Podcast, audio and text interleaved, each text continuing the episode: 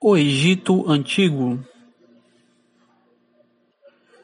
Bom, na história do Egito Antigo, nós começaremos a falar sobre Meneton, que nasceu 300 anos antes de Cristo.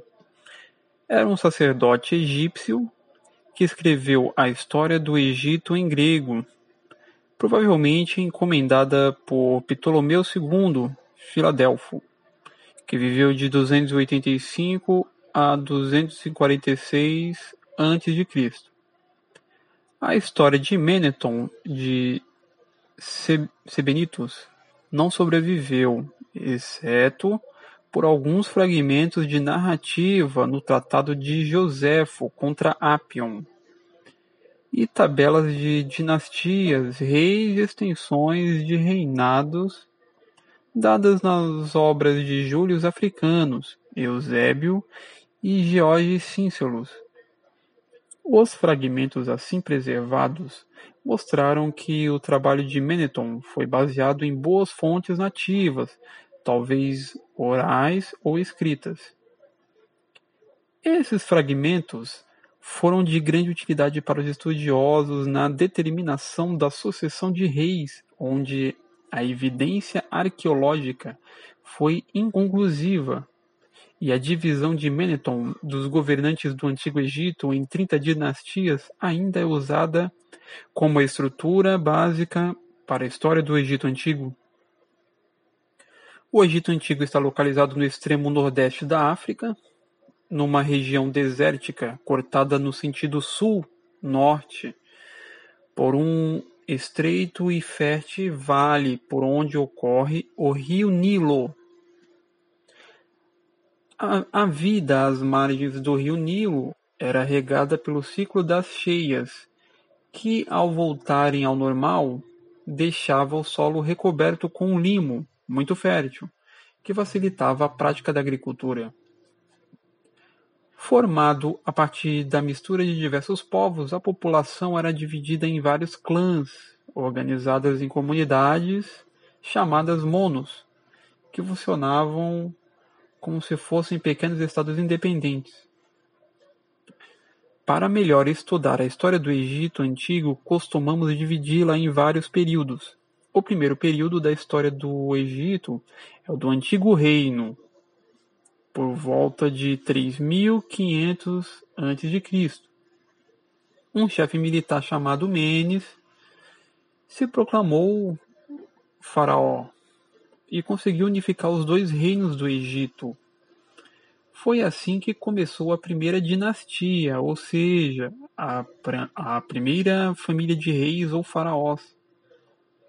Por volta do ano 3000 a.C., o Império Egípcio se expandiu. Durante esse período foram construídas as famosas pirâmides, que eram os túmulos de três faraós da quarta dinastia. No final desse período, o Egito foi invadido pelos líbios. Além disso, os militares começaram a lutar uns contra os outros. Esse período entre aproximadamente 2200 a 2000 a.C. é chamado de Primeira Era Intermediária. Por volta do ano de 2100, os príncipes da cidade de Tebas conseguiram unificar o reino novamente, e o governo centralizado dos faraós foi restabelecido. Nesse período, o Egito foi invadido pelos Hyksos, um povo semita que veio da, da Arábia com cavalos e armas de ferro. Em 1500, os tebanos conseguiram expulsar os Hyksos. Nesse momento se iniciou o Império.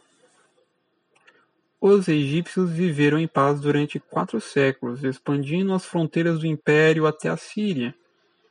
O Egito submeteu ou transformou em aliados do Império todos os povos do Oriente Médio até o leste da África.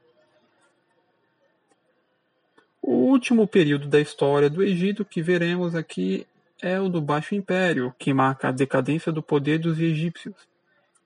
O império foi invadido várias vezes até que foi conquistado pelos persas em 525 a.C.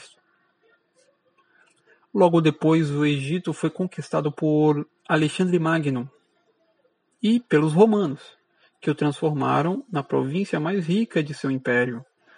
Vejamos agora como os egípcios que adoravam o rio que lhes dava vida viviam. Então, o governo era considerado uma monarquia teocrática, por ser o chefe político de um estado tinha imenso poder sobre tudo e todos. Abaixo do faraó e de sua família vinham as camadas privilegiadas, sacerdotes, nobres e funcionários. E as não privilegiadas, artesãos, camponeses, escravos e soldados. A economia egípcia era baseada na agricultura, principalmente de trigo, cevada, frutas, legumes, linho, papiro e algodão. O rio Nilo era responsável por mover a economia e garantir a unidade política ao Egito Antigo. De suas águas dependia a vida de milhares de pessoas. A construção de diques, reservatórios e canais de irrigação era tarefa do Estado. Era desenvolvida a pesca, a caça e a criação de animais. Uma característica da economia era que não havia propriedade privada da terra, que pertencia à comunidade como um todo. Os, os, camponeses e artesãos eram obrigados a dar parte de seus produtos para o Estado em troca do direito de cultivar o solo.